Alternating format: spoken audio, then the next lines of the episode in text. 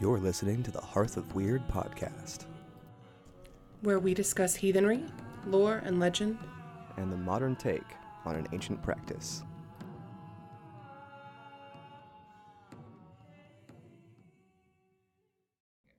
I don't know how to sound natural now. Now I'm overthinking it. Okay. Hello. Thank you for listening to the Hearth of Wyrd podcast. Today's episode is on the historical and modern traditions of Yule. That was a very good intro. You sounded very professional. Thank you. Should you tell the people who you are? My name is Oz. My name is Kierra. Welcome to Heathens After Dark. No, no, I don't think that's it. Hearth of Wyrd podcast, where we talk about all things heathenry, including lore, practice, and the unsolicited viewpoints from two opinionated assholes. Absolutely. I think that sums it up pretty well. It does. Okay. Well, let's get into it then. What's been going on with you? What kind of bullshittery have you been witnessing? Oh, the bullshittery abounds this week. The bullshittery does it? abounds. Yeah, I've been uh, having a really great time watching people on various social media platforms talk shit about uh, heathens that practice things that include uh, any kind of modern practice whatsoever. Wait. Okay, okay. You're going to need to get into this deeper with me because I don't understand what how they could have that stance. Oh, well, apparently the concepts of frith and wyrd are not Norse concepts, apparently. Okay. All right. And so believing in those things even though they are attested to perhaps under different words, like mm. conceptually they are historically attested to. Yeah, yeah, apparently that makes you not actually a heathen. Oh my god, I fucking hate it here. And the idea, of course, that uh, anyone who's practicing heathenry today is in some way not uh, a neo pagan, which is interesting to me because all modern recreations of ancient religions is neo. I hate I hate everything. Okay, so what does their heathen practice look like then? I'm assuming that they just like, live in a mud puddle in the woods. I'm sorry, but insulation is not heathenry. Oh, I agree. I agree. That's why Like- my entire house is not insulated. Central air is not heathenry. I'm sorry, having a having a home with an asphalt roof, that's not heathenry. You're right. You're a poser. You're a poser now. Absolutely. I have And to give away all of my things. yeah, no, I will take creature comforts and be a poser all day long. okay, so who was even saying that? Like, is it is it making the rounds? Are people talking about it, or is it just something that you stumbled across? Oh no, this is just things that I've I've been finding. It's a lot of a lot on TikTok. There's a lot on Tik Oh, TikTok is a great source of ire for me.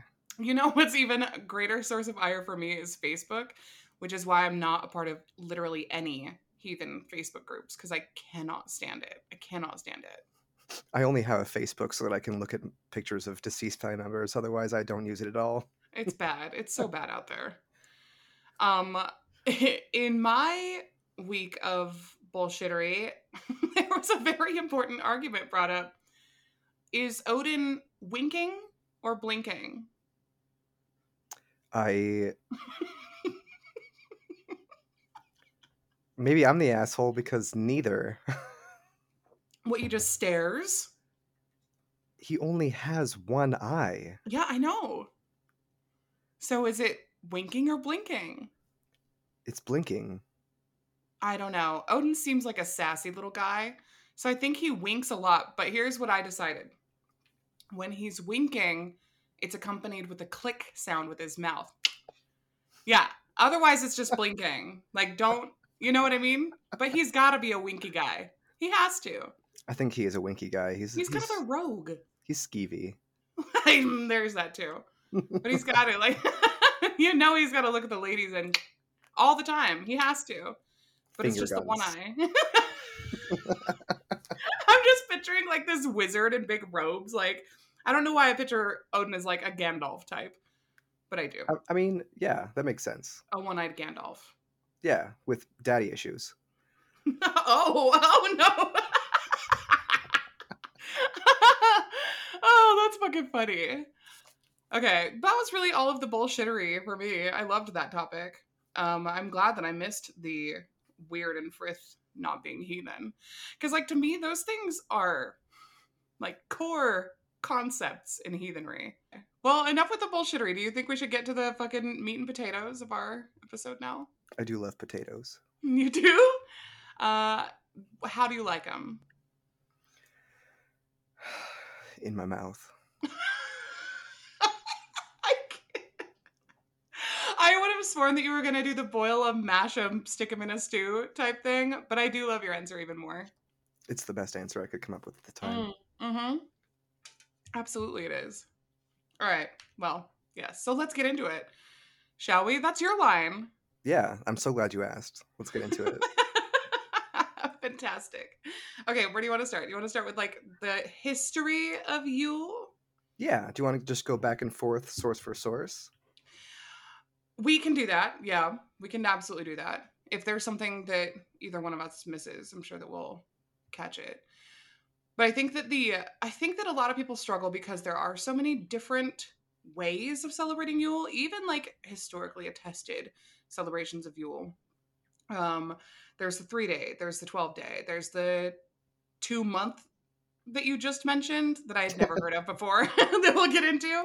Um, but I will say that traditionally, for the most part, as far as I understand it, that Yule was a three day thing. And it's only one of three official and historically attested to heathen holidays. Right. Um, if you want to celebrate Yule on the official Yule days, it's a really simple it's a really simple thing. You just have to calculate it. And it's the what was it? The first full moon after the new moon following the winter solstice. So that's super easy. Right. I'm sure that you've got those dates just right off the top of your head for this coming Yule. Oh, all the time. I don't even know when those dates are. Actually, the first, the uh, it's I don't the first full moon after the first new moon after the winter solstice. So the winter solstice is generally the twenty first, right? Yes. So then, um, yeah, I don't know. It's sometime in January, I'm sure. Sometime, yeah, sometime Yeah. in January. Um, and it's it's interesting to me because I do think that a lot of people think that the like historically Yule was celebrated on the winter solstice, and we're finding that that's not true. Right. That the winter solstice wasn't really a thing for the arch heathens. But I mean, personally, I think that celebrating around the winter solstice is still a valid practice, just because I feel like it's in alignment with the energy of the rest of the Western world in the Northern Hemisphere. Right, right. I think there's a lot to be said too about it being specifically a northern hemisphere practice because people aren't celebrating winter in July here. Here, right, In the southern hemisphere, of course, they are. So, right. and that's kind of speaking to the uh, the idea that there can't be Norse pagans all around the world. Like, of course there can. You know, 100%. so- for them to celebrate midwinter in the middle of their summer because they have to align with the northern hemisphere dates is just absurd. Do you feel that people that live in the southern hemisphere should celebrate Yule during winter? Like, is that? I feel like you, I feel like they should, but I don't know. I agree. Actually, I agree on Okay. that. Because like it is about the the nature, like the natural season. It's not about a date on a calendar. Right. Okay. Okay. Well, we're on the same page then. All right. Well, that's fine. All right. What uh what historical sources should we dig into here? Um, I've got a good one from Benjamin Thorpe. Okay. Which one is that one? Um, in Thorpe's Northern Mythology, Volume 2, pages 49 and 50, this is uh, a very small excerpt that just basically states that Yule existed. Oh, excellent. Fantastic. Okay, let's have it. Okay, so um, many Christmas customs and pastimes derive their origin from the sacrifices, which in the days of heathenism were appointed in order to render the gods propitious, which is giving or uh, indicating a good chance of success or some kind of favorable uh, light upon these people. Propitious. I like Propitious. that. Yeah. Uh, you'll have to forgive the language. Uh, Benjamin Thorpe lived in the 1800s, so I will not forgive that. that's fair. I like that though. Propitious. propitious. The sacrifices consecrated to Odin, which sometimes consisted of human beings, uh, were celebrated with games and dancing. In Gothland, as he puts it, uh, where most memorials of Odin are to be met with, a game still exists in some places which represents such a sacrificial dance. It is performed amid many nimble springs and changes of motion by young men disguised with their faces blackened or colored. That's in okay. Well, some practices are best left in the past. Some practices are. Yeah, I agree. One of these represents the victim. Everything required for the sacrifice is brought forth, which is apparently carried into effect to the sound of music or of song. Sometimes the person selected as the victim sits clad in skin, naked, on a stool, holding a wisp of straw in his mouth, which, cut sharp at the ends and standing out from his ears, is intended to resemble a swine's bristles. oh, Yeah, like Gullinbursti, Frey's boar. all right. I dig it. He is thus supposed to represent the sacrifice made at Yule to Frey, and which consisted of a hog. In many places, a loaf or cake is baked, which is called the Yule hog or Yule galt, and is kept until the spring when it is given to the cattle with which the labors of spring are to be executed. I love that. That's cool. Yeah, The I feel bad for the naked dude on the stool, like the the human hog for the celebration. like I wonder how they picked that one out. Yeah. Would you- would you volunteer to be the human hog? No, but I think I'd be a good human hog selector. oh no. I don't even know if I want to know the parameters by which you would judge the best human hog. Oh no, those are top secret. Okay. That's probably for the best. We don't want to get canceled our first episode, I don't Right. think. We will. We will. no. Okay, so I've got some stuff from uh the Ynglinga saga and Heimskringla. Ooh. Um okay, and this is just the uh attestations for the three official holidays. Literally the only thing that states what the three official heathen holidays are, right? So it's in section 8 Odin's law giving. On winter day there should be blood sacrifice for a good year, Yule. And in the middle of winter for a good crop, winter nights. And the third sacrifice should be on summer day for victory in battle, battle, Siegerblot. That's it. Battler. Huh? Battler. Ba- Battler. Badler? S- Why? I mean, this really speaks to like the very small amount of historical attestation that we actually have toward heathen holidays, which oh, is Oh, yeah. really interesting. Well, and that's why I'm always just like, oh, and we'll do a full episode on heathen holidays. But what you should know is that the Norse wheel of the year, number one, is created by some real questionable characters. Do your research. But also, most of it is Wiccan influenced. Like, those aren't heathen holidays. Those are Wiccan holidays with a Mjolnir thrown on them. Yeah, absolutely. Like Yeah. Beltane, Imbolc. Yeah, none of those are ours. Well, it's it's totally valid to celebrate the turning of the seasons, like Sure. and to be in tune with nature and to do the things, but just know that that's not historically how it was done. Absolutely. Um okay, and then in Heimskringla, the saga of Haakon the Good, section 15, it says the following. The first night of Yule was Hokunot. I'm gonna that is terrible. Listen, if we have any non-American listeners, like they are probably shutting the podcast off right now because of my pronunciation of these words. I'm gonna fall prey to that too. It's fine. Okay, okay. We're Americans with American mouths. Okay. That Hmm. is midwinter night, and Yule was held for three nights. Um, Heimskringla Saga, Magnus the Blind, Chapter 6. Yule was kept holy for only three days when no work was done. Hakon the Good, his saga is all about Hakon, of course, like generating and propagating Christianity in Scandinavia, right? Mhm.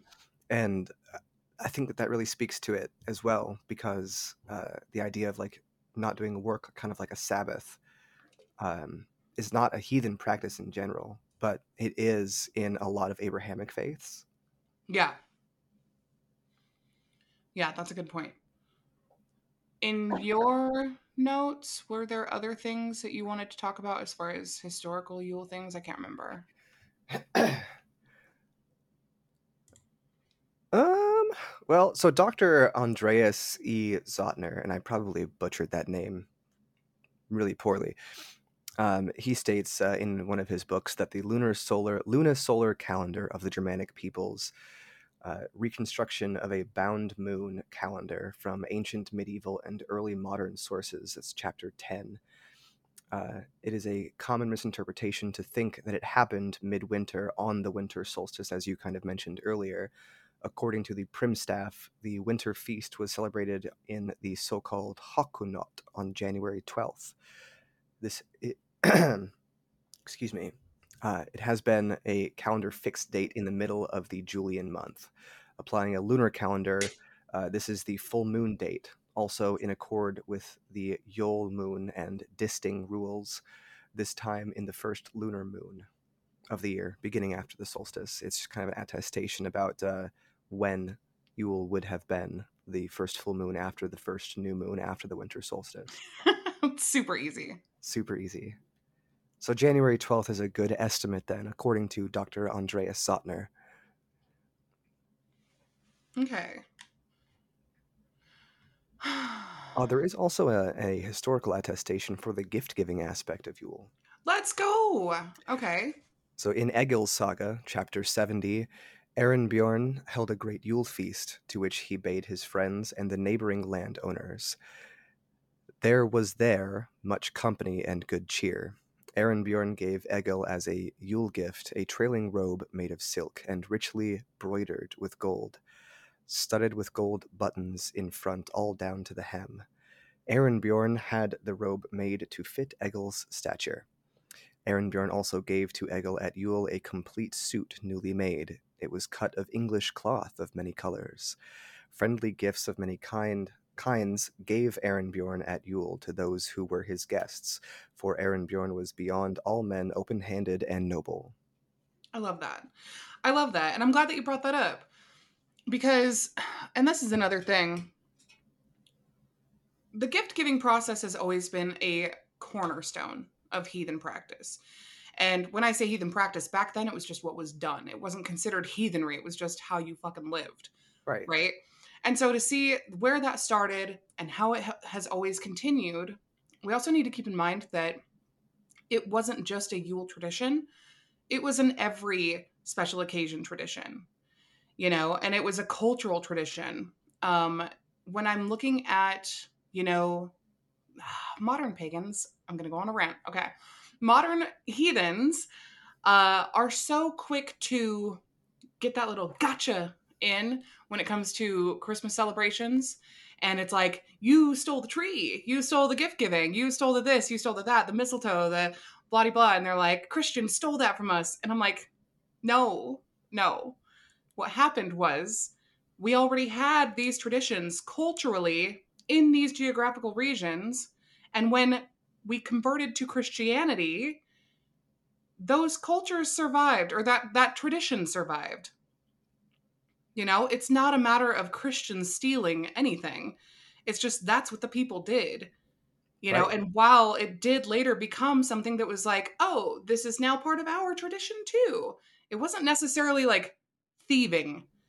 You know, the origins may have been lost until now when everybody's like, do you know where that started do you know how the christmas tree started do you know why people give gifts do you know you know and get into the the origin story of these traditions but it wasn't theft of course not when people bring up the theft of of pagan traditions in favor of christianity's christmas i like to cite uh, that the romans practiced saturnalia long before heathens practiced yule at least that we have record of and Saturnalia is Christmas. Like if you look at Saturnalia, the the entire practice of Saturnalia is Christmas.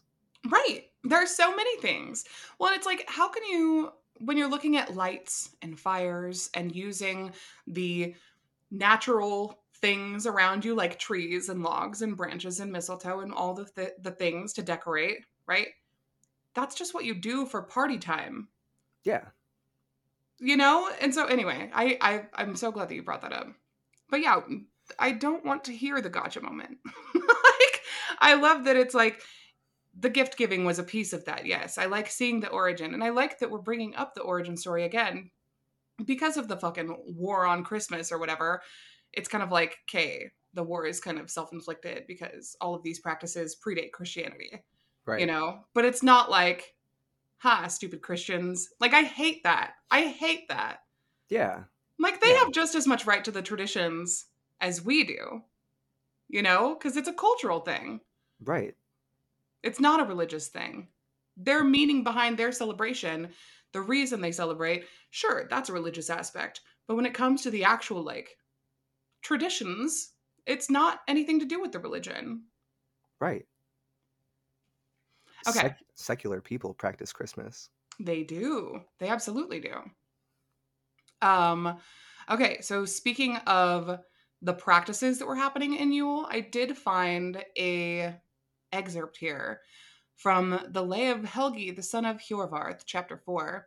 And this kind of goes into it's just a it's a good look at what was actually done traditionally during those 3 days. And again, this is just one account, so grain of salt and all that. Um, it says, Heathen was at home with his father, King Hjorvarth, in Norway. Heathen was coming home alone from the forest one Yule Eve and found a troll woman. She rode on a wolf and had snakes in place of a bridle. She asked Heathen for his company. Nay, said he.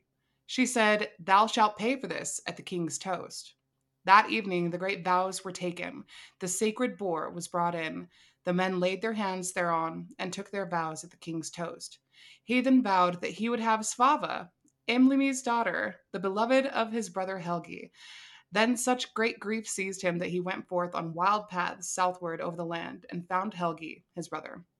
So, in the old traditions, the Yule feast marking the new year was a great event in the heathen north and you're kind of seeing that with the sacred boar the vows that were taken um, which some people believe to be the the origin of new year's resolutions i don't I- know I've But- heard that as well. yeah. Um, but also there's a lot of the ghosts and witches, like this troll woman showing up. You see that a lot in these old tales around Yule, that there's all these like spooky critters and like things of the night and things of evil like showing up and spooking around. Um, and that kind of gets into like more of the folk traditions that we'll get into. but yeah, I liked I liked the look though of, you know, what kind of rites were performed in the in that story at least. I know that there's other ones. Totally. I've heard the same kind of thing too about like laying hands on the boar and, and making your oaths upon it. Yeah, that's really interesting. Okay. Any other things in our historical section of this episode? I think we should talk about the wild hunt. Yeah, you want to get into some folk traditions? Totally. Okay. okay. I like I like that a lot of people talk about the wild hunt, but they don't actually like know. They talk about it, but they don't be about it. Right. Right. but I mean, it's because there's not a lot of things written about it. Um, I did find a little excerpt, and I know you have one too. Yeah. Mine is from the Encyclopedia of Norse and Germanic Folklore, Mythology, and Magic by Claude Lecouteux, who is one of my favorite authors. He also wrote the Tradition of Household Spirits, which I, which I also highly recommend to everybody. Um, a lot of his work is kind of dry, but it's very well researched. So it's always worth a read to me. Okay, do you want me to read what he had here? Absolutely. Okay, it's going to be an abridged version because there's things that I don't care to get into, such as the Greek and Roman practices. That's So- fair. Okay. All right. In all the Germanic countries, this phenomenon bears the name of the army or hunt of Woden, Odin, and so on. In France, it has close to 40 different names, depending on the region. The wild hunt refers to a retinue of the dead led by a one eyed giant that appears during the 12 days of the Christmas tide, also referred to in Germany as the 12 nights or Rauhnacht. I don't know how to speak German. it has also been interpreted as a personification of storms, but this is not the original meaning. It is more likely to be a reflex of a cult of the dead. The 12 days, 12 nights represent a key period when the deceased can return and the gateway to the other world is open. Uh, the church interpreted these troops of the dead as those of the damned and integrated the wild hunt into the great cycle of the punishment of sin. The members of the band are then children who died unbaptized, suicides, murder victims, murderers, adulterers, those who disrupted a holy service, and those who broke their fast during Lent. Which I'm having a hard time with like murderers running around with babies who weren't baptized. Like they're all in the same group of sinners. They're victims are all in the same group. Like how? Yeah, I can't imagine just being murdered and then all of a sudden being a member of the Wild Hunt. That doesn't seem fair. The dude who just likes snacking and he broke his his fast. Right. He's running around with the murderers. Um yeah, anyway, whoever finds himself in the path of the wild hunt risks being carried off, which just barely failed to happen to 16th century French poet Pierre de Ronsard, if we can believe his Hymn to Demons, or Hymn of the Demons. The first written account of the wild hunt dates from 1092 and is found in Orderic Vitalis' chronicle Historica Ecclesiastica. Accounts began to multiply starting around 1170.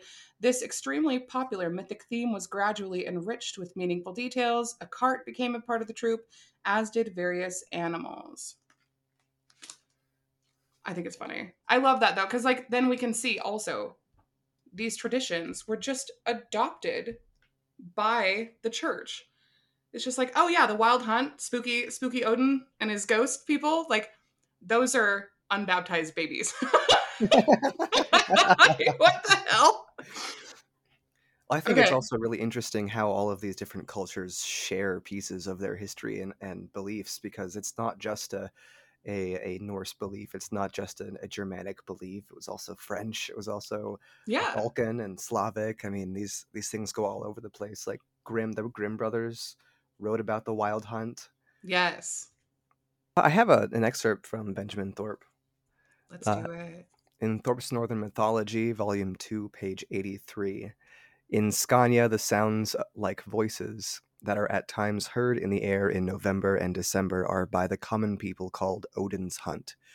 Grimm also connects the wild hunt with Odin, the tradition of which is current over almost all Germany. In the course of time after the introduction of Christianity, the pagan deity degenerated into a wild hunter, regarding whom almost every place where he is said to ride its tradition. And of course, this was written in 1850, so Mhm. bear that in mind.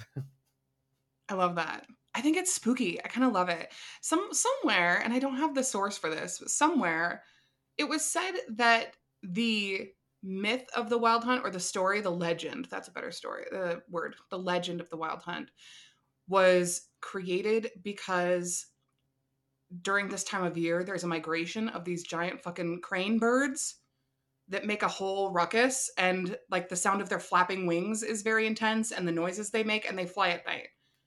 Interesting. And so like that's where they think that the like superstition came in around that time of year. But yeah, I'm, it's not sourced, so I trust me, bro. Trust me, bro. yeah. Trust me, bro. okay. So some other uh folklore that I love. Um, and Iceland actually has a lot of like the weird spooky folklore around Oh, Yule, yeah, which they makes do. me so happy. Uh, so we have Grilla, who is an ogress with an appetite for the flesh of mischievous children, Ooh, who she cooks in a large pot. um. Her husband, Lepaluthi, is lazy and just stays at home in the cave. So, I mean, that's pretty typical yeah, of, of troll husbands. right. Um, then there's the Yule Lads, and these are 13 mischievous pranksters who steal from or harass the population. And they all have descriptive names that uh, convey their favorite way of harassing. And I actually just had that pulled up. Where did I put it? are you ready for the names of these Yule Lads? Lay it on me. Okay, we have Sheepcoat Claude, who bullies sheep. He is impaired by his stiff peg legs. Oh no. we have Gullygawk, who hides in gullies, waiting for an opportunity to sneak into the cowshed and steal milk. Ooh. We have Stubby, who steals goats. Oh, wait, steals. Hold on. Uh, yeah, so we have Stubby. He's short and he steals food from frying pans. So he's like the short, chubby one. Oh no. We have Spoon Licker who licks spoons, which may be the most egregious of the crimes committed here. we have Pot Scraper. He steals unwashed pots and licks them clean, which honestly I find that to be helpful Yeah. personally. Um, bowl licker. He steals bowls of food from under the bed, which I s- guess that uh, people used to store food under the bed. That's upsetting. the food around the bed at any time is upsetting to me. So No, bed snacks are great. You're wrong. no. um. Well, you better watch out because bowl licker is going to come steal your Ritz crackers and peanut butter. I don't keep them in bowls. okay. Um, we have Door Slammer, who stomps around and slams doors, keeping everyone awake, which is just rude. Um, we have Skyr Gobbler. He eats up all the Icelandic yogurt, which is called skyr. And I don't know if you've tried it, but it's gross. I have, and it is disgusting. So he can have all of that, I feel. Yeah, sorry for all the Icelandic people that are horrifically offended right now. we have Sausage Swiper. He loves stolen sausages. Uh, I got lots to say, but I'm gonna keep it to myself. we have Window Peeper. Oh he no! likes he likes to creep outside windows and sometimes steal the stuff he sees inside. Pervert. I know he's a big old pervert. We have Door Sniffer, which just gives me the strangest visual image. like he has a huge nose and an insatiable appetite for stolen baked goods. Uh, then we have Meat Hook, who snatches up any meat left out, especially smoked lamb. And then the last one here is Candle Beggar, which he steals candles, which used to be sought after items in Iceland, and now it's just gonna upset some new age witchy type ladies. Oh no! Uh, yeah. So there's that. Oh, and then um, there's also, of course, the Yule Cat. Have you heard about the Yule Cat? No. Okay, the Yule Cat is a huge and vicious cat who lurks about the snowy countryside during Christmas time and eats people who have not received any new clothes for Christmas. Oh, that's rude. What is ha- what? that's very specific. It's like, oh, you're too poor to afford clothing? Gonna eat you. I'm gonna eat you, yeah. Don't eat the rich, let's eat the poor. That seems like a bad policy. I I agree. I really do. I'm like, that's some fucked up traditions. Not I'm not trying to like hate on some, you know, sacred cultural traditions or anything, but it's kind of No. weird. No. Now I'm gonna have to make sure that I buy everyone I care about clothes. yeah, or else they're in danger from the Yule cat. This is a first world problem. It really is. That's really the only like folk traditions that I found that stuck out to me specifically. Um, I mean, there's a lot of really weird things around this time of year. Like I, uh, I don't have a source for it, so it's just trust me, bro. But Love it. One of them was like, "Don't leave your panties on the ground because the house trolls will take them." Um, naughty, naughty, naughty.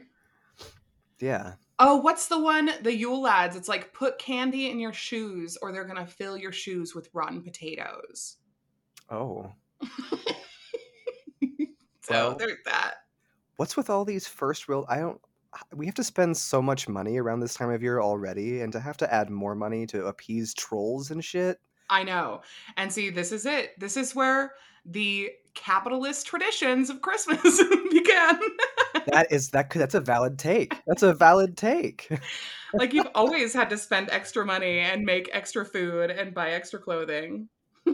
Otherwise, your kid's gonna get eaten by a cat or have Yeah. rotten potatoes in your freaking shoes, which is just inconvenient. Nobody wants any of that. No, no. Okay, so we talked about the historical aspects of Yule and some folk traditions. What are your traditions? Because I think that I think that that's something that a lot of heathens want to know, especially if they're newer to the practice. Like, what do you do for Yule? And also, I kind of wanted to get into it because we both have kids, you know, and like, so I wanted to talk about how we involve our kids or our family in those traditions. Totally. Totally. So my basically my entire Yule practice came from um, a group of people that used to be called Hugin's Heathen Hof, which unfortunately are no longer around. It's so sad. I loved that website. Loved really that website. It was so good. There's I have some mixed feelings about it because a lot of it could be very Wiccan in origin, but I like I like a lot of the things that I that I found on Heathen Hof, a lot of their practices because they just seem very I don't know, very very on the nose. And so while I've taken all of my Yule tradition from the Heathen Hof website, I have kind of tailored it for me and my family. Perfect. I love that. Also, like, I feel like anytime that you're getting into a Reconstructionist uh, faith or path or religion, whatever you want to call it, there's going to be aspects of other practices in it. It's just how that goes. Oh yeah, I agree. You know, like we don't have all of the pieces. And I cannot do a full sacrificial boar for three days. That doesn't fit my lifestyle. So You I've got to come up. suburbs. I do live in the suburbs. I think my neighbors would be really concerned. But like, so we do have to tailor it. We do have to alter it a little bit. And there's nothing wrong with that at all. In Right. fact, like my family, we we still celebrate Christmas. We're heathen and we call it Yule. We do the 12 days of Yule, but we still celebrate on Christmas Day. But yeah, okay. Sorry, I did not mean to interrupt you. Get into No, your that's okay. Okay. I my family does the same thing essentially. I do 12 days of Yule and then because I'm married into a family that is not a heathen family, they also do Christmas and so we do that too. I think that's fine. Yeah. So uh, 1220 is when I start. That's my first night of Yule. hmm that one um, I refer to, most people refer to as Mother's Night. Uh, that's dedicated to Frigg and her handmaidens in the Disir, even though there's also Disting and a few other, like Disablot. There's, I also include the Disir in there. Um, I do a little prayer to Frigg and her handmaidens. And then uh, I try to make a dinner that's kind of traditional to my family. Uh, unfortunately, I don't have any of those, so I just make up my own. Like this year, I'll probably do something like yakisoba because it's delicious. the traditional dish of yakisoba for you. Right. I love it so much. you know, we put out a, a plate portion of our meal for the Disir and for Frigg and for Frigg's handmaidens.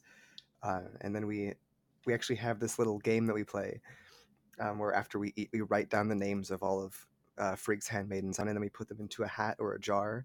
And then we, we each take turns pulling one of those names out. And then the the characteristics that these handmaidens embody is then what we would focus on for the next year. oh, that's cool. I love that. Yeah. I think I might borrow that from you because I like that idea a lot. do it. It's great. The next day, twelve twenty one, I I I follow along the Heathen Hof schedule and I go with uh, Sol and Mani. Um, so we do you know a prayer before the sun comes up because this is the longest day of the year, and so this is the day when Sol needs our help the most. Uh, so I light a fire before the sun comes up uh, to try and like help energetically fuel her journey across the sky I love that. the longest day of the year. I love that. That's so great. This is also the day that do I start my Yule log, and then I save those ashes for the last day of Yule. Amazing. Okay. Uh, the twenty second, I do for Frey and the Alfar, the elves.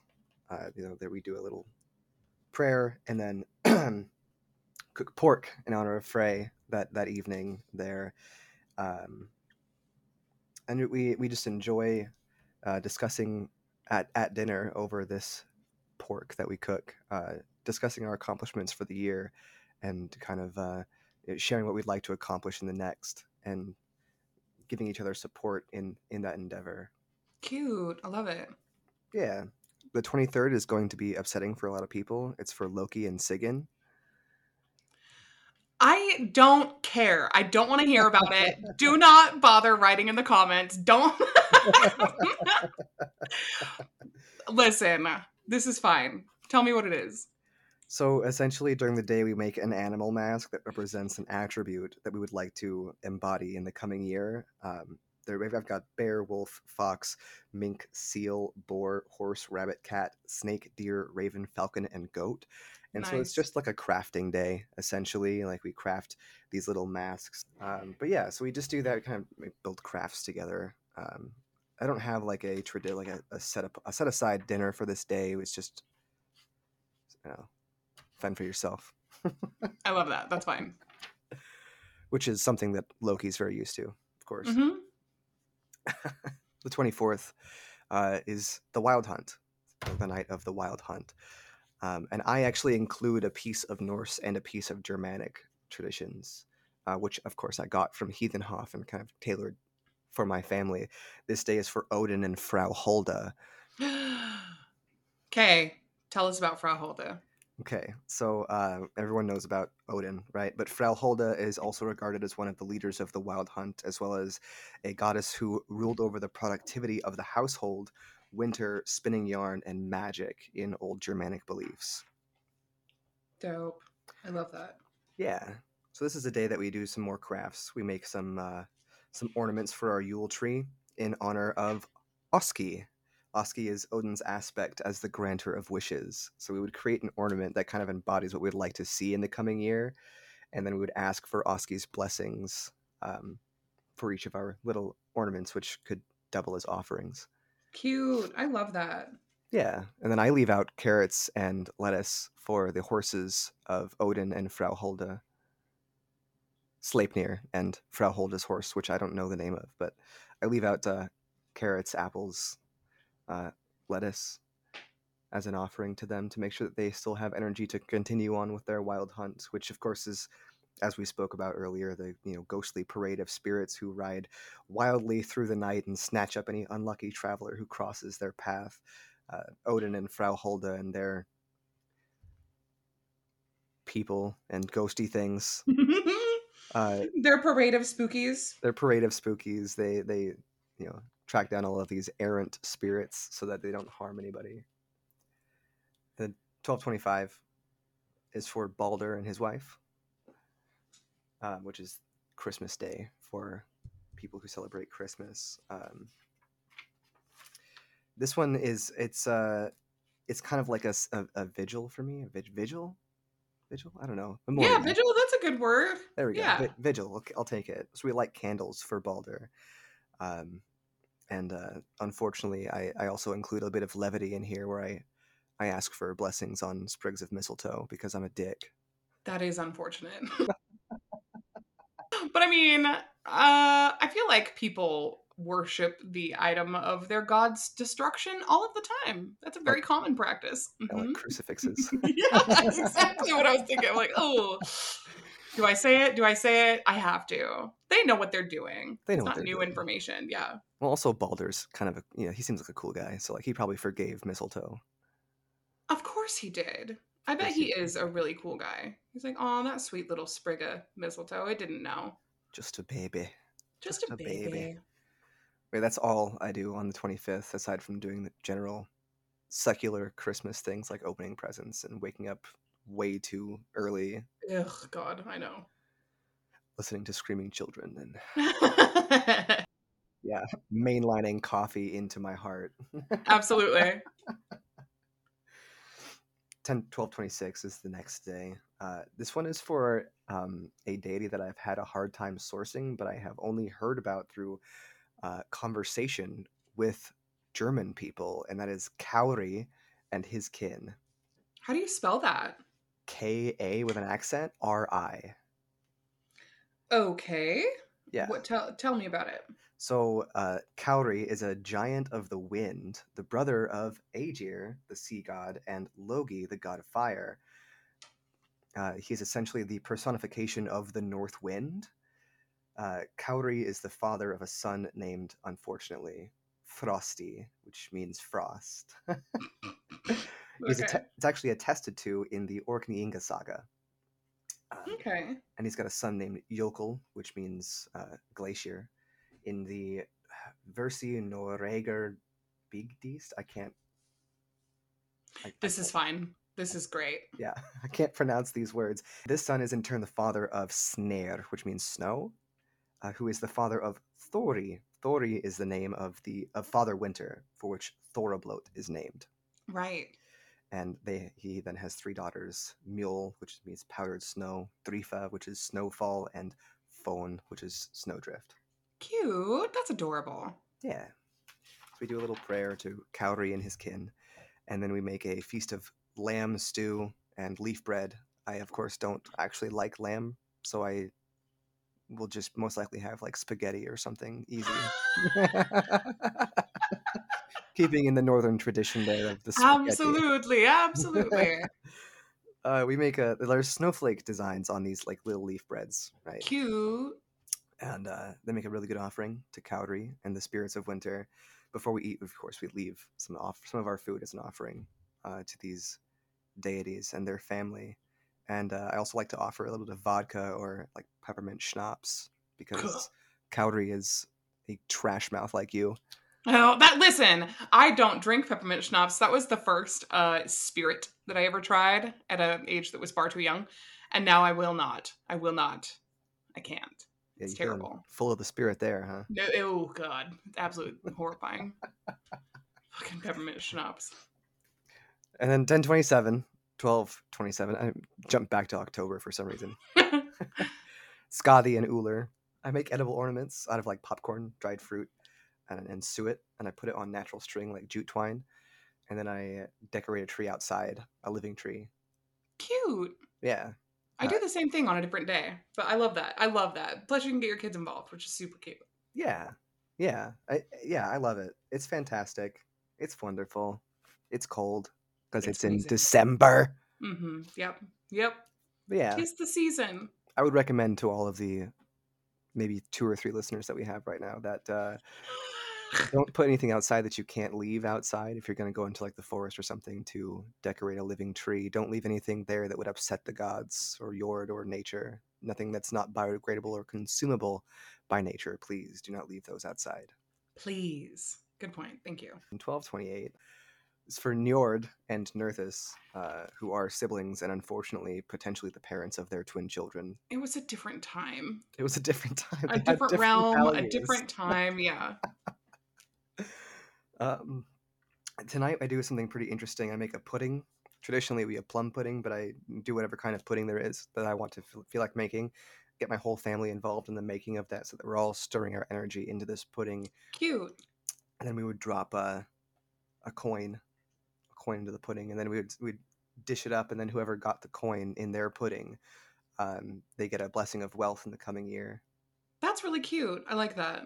Yeah. And we also leave out some of the pudding, of course, as an offering to Njord and Nerthus. 1229 is for Freya. um, specifically as a seidr practitioner, master, even. Um, we do a little prayer, and then we ask her for her blessing.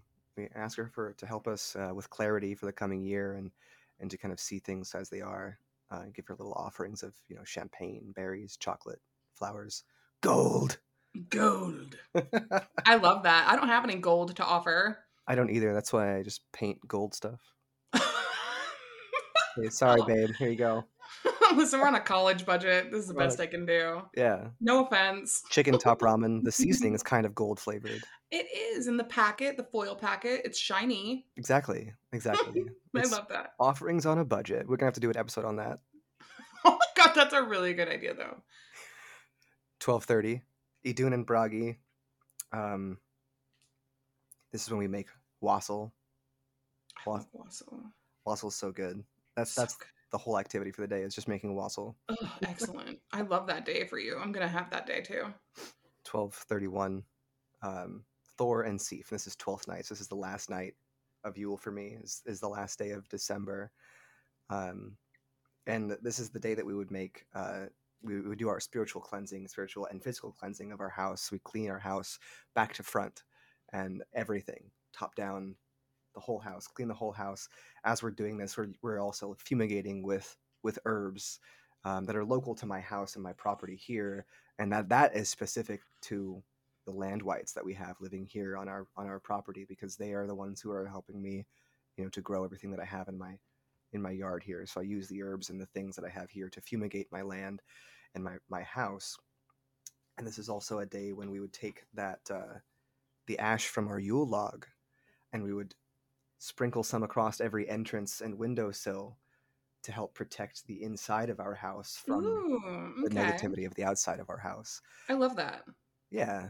At midnight on the new year is when we would start banging pots and pans to create a cacophony so that we make all of the remaining negativity of the Yule spirits that are around that didn't get picked up by the wild hunt to kind of get the fuck out of here. Sound cleansing, baby. Heck yeah. I love me an audio cacophony. You are Okay. an audio cacophony. I that's very true. I am I am an audio cacophony. Um my traditions, some of them are very similar to yours. We do the Mother's Night. Um my Mother's Night is uh more focused on my ancestors, which I mean the Dees, right? But um I don't really do a lot for any deity that day. Uh I will make recipes that belong to my grandmother. Um, and it's usually me and Johnny, my oldest kid, uh, that are doing the baking and the mixing. And as we are doing those things, um, I'm telling stories about them and memories that I have of them and the way that we used to spend time together.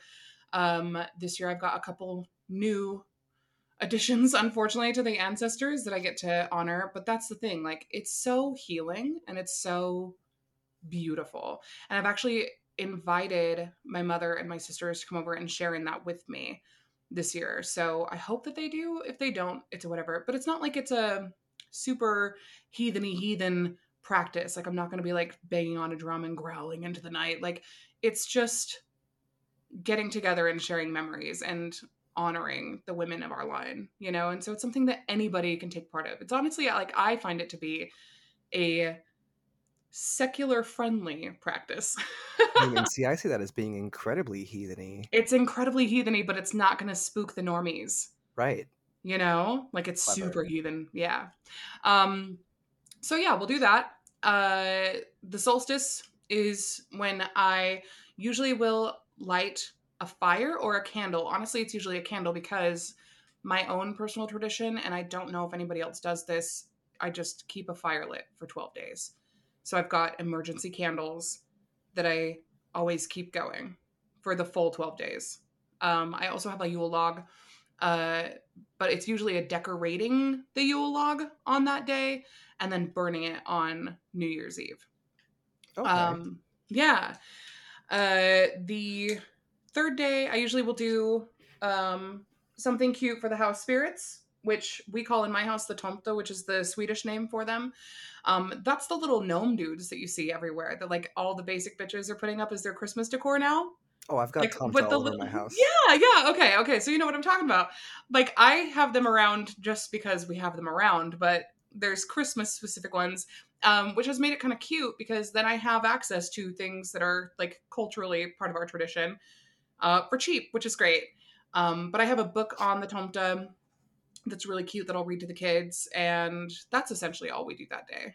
Um, I'll usually like clean, put an offering out. Um, the next day is one of my favorite days because we do the land spirits one, and this is when we make the um, the popcorn string like you were talking about. So this is when we'll go hang that. We also make these really cute um, pine cone bird feeders. So we'll take a pine cone and we'll roll it in peanut butter and then roll it in bird seed and go hang it out in the tree. That's cool. They love it. And it's really cute. And the kids love making it. Like they love getting involved with that one. They don't really love the stringing of the popcorn. And that's fine.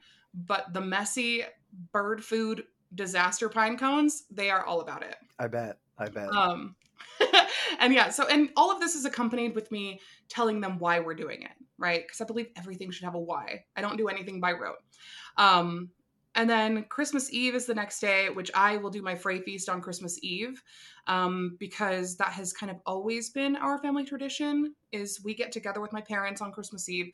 We have ham, we have cheesy potatoes, and then it's a really like special um, tradition for us where we all get together and talk about how we're like what we're thankful for for the year before, and then we also share one of our favorite family memories around Christmas time. Um, and like we stay up and and the kids get all excited for Santa coming because we still do the Santa tradition in my family at least. Um, did I tell you I'm gonna go off on an aside? Did I tell you how I almost ruined Santa for my child? You did, but I want the, the listeners Okay, to hear okay, it. okay, okay. So I have this I have this Santa that I bought from a store. It's like one of those decor Santas that's like the the porcelain doll looking Santa that has like the big furry jacket and the big white fluffy beard and the hat and all that shit. And it was it was a very foresty looking Santa. So I brought him home and I painted over one of his eyes and like made it so it looks like a scar. And so he looks like Odin. So now I've got my Odin Santa up in my house. And I was getting all my Yule decorations out this year. And I pull out the the Odin Santa and I was like to my son, I was like, "Did you know that the story of Santa has its origins in Odin?" And he's like, "What do you mean, the Santa story?" and I was like, "Oh, oh shit." And I was like, oh, oh, I just mean that some people think that Santa is Odin. And he's like, really? And so I, I covered it, but I literally almost ruined Santa for my child. He's only seven years old. I would have felt so bad. If you're That's listening. Johnny, please stop listening immediately. Johnny, turn this podcast off. well, no, if you are a child, don't listen to this podcast. You know how many times we've sworn and things? Yeah. Like we've kept it pretty PC, I think, compared to like how we normally talk, but You should write a primer on your Yule practices because I want to adopt some of yours. Okay, I will. I've thought about it. It's just a lot of work. I think about it every Yule, and then by the time Yule's over, I never do it. We'll put it on a list. We'll put it on a list of like long term goals, stretch goals. Okay, fantastic, fantastic. Um, and maybe I'll remember to take pictures of all the activities this year, Ooh, and then that can be like a like a little ebook or something. That'd be cute. totally. Yeah, okay. Um anyway, so we do Frey's feast on Christmas Eve. Christmas Day is Christmas Day. And so we do the gift exchange and it's all about family time. And I'm sorry, family time is heathen shit. It The, is. the connection, the gift giving, gebo, all of that is heathen as fuck. And so that's all I worry about on that day. We feast, we enjoy each other. Oh, it's so good. Um and then the day after Christmas is when we talk about the wild hunt and we do our offering to Odin. Um, and I, I, I honestly like kind of curb it a little bit and I tell it like it's a legend. Um, so my kids aren't like weird and worried about it. Uh, cause it is, a, it's a cool story, but my kids are little, right. you know? And so I'm just like, oh, it's the wild hunt and the, you know, and sometimes the clouds are spooky and that's great. Um, but I will usually make an offering to Odin begrudgingly. You guys, when you listen to this podcast, will understand that I'm not a big, huge fan of Odin, but that's just for me. um, okay, and then the day after the wild hunt, we go out on a nature walk. And that can just be around the block or whatever, but we get out, we breathe some fresh air. We um sometimes if I'm super mom, it depends, we'll have hot cocoa. Uh so that's something that you can involve your kids in, hot cocoa. If you're going hiking, you can take a little snacky, you can take a little trail mix, you can take a little whatever, beef jerky, maybe they can get involved in that. Um but then leave offerings as you're out and talk about the nature spirits Nature appropriate offerings. nature appropriate offerings correct um and then the day after that is cozy day Cozy day. I love that. because i firmly believe that enjoying your home is kind of a form of veneration um i will often give an offering to frigg on this day usually most of my days are associated with one god or goddess that kind of fits with the theme of the day um but hearth and home I sit and I enjoy it. And that's a granny day, baby. I am doing puzzles. We have a fire going. Like, it's so nice to just, we're playing cards, we're hanging out as a family. Like, it's cozy day, you know? And it's like really embracing the how it's cold outside and cozy inside and how they would have just spent time together and like you know what i mean i love the cozy day It's very Um. I think so. But also, I have Cozy Day because it precedes the end of the year celebrations, which are a lot of work. And I've just spent a lot of work previously. Uh, because the next day, before New Year's Eve, I am doing my cleaning and cleansing of the house, like you've talked about. Uh, and I love that day. I call it the purge, actually, because I'm like literally going through and just shoving all of the old stuff.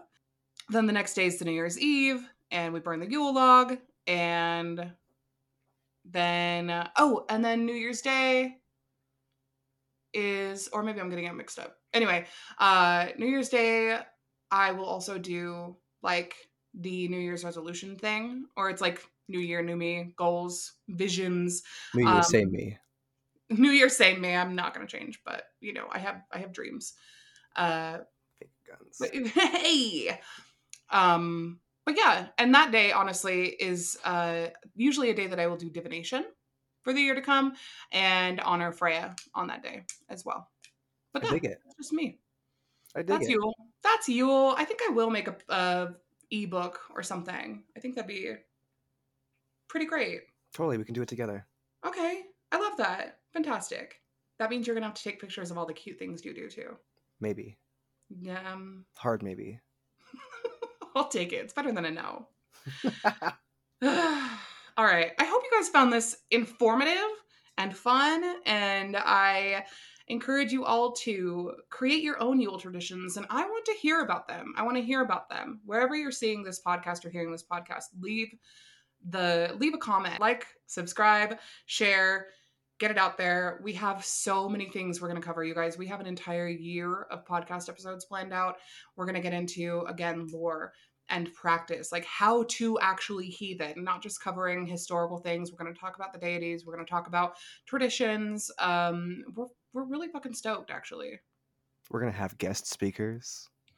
I mean, I feel like maybe I I would I would hope so. I think that we'll probably get sick of each other's voices by episode two. Probably. Hasn't happened yet. It probably won't ever happen. All right. Well, thank you guys so much for listening, and we will see you next time. Bye.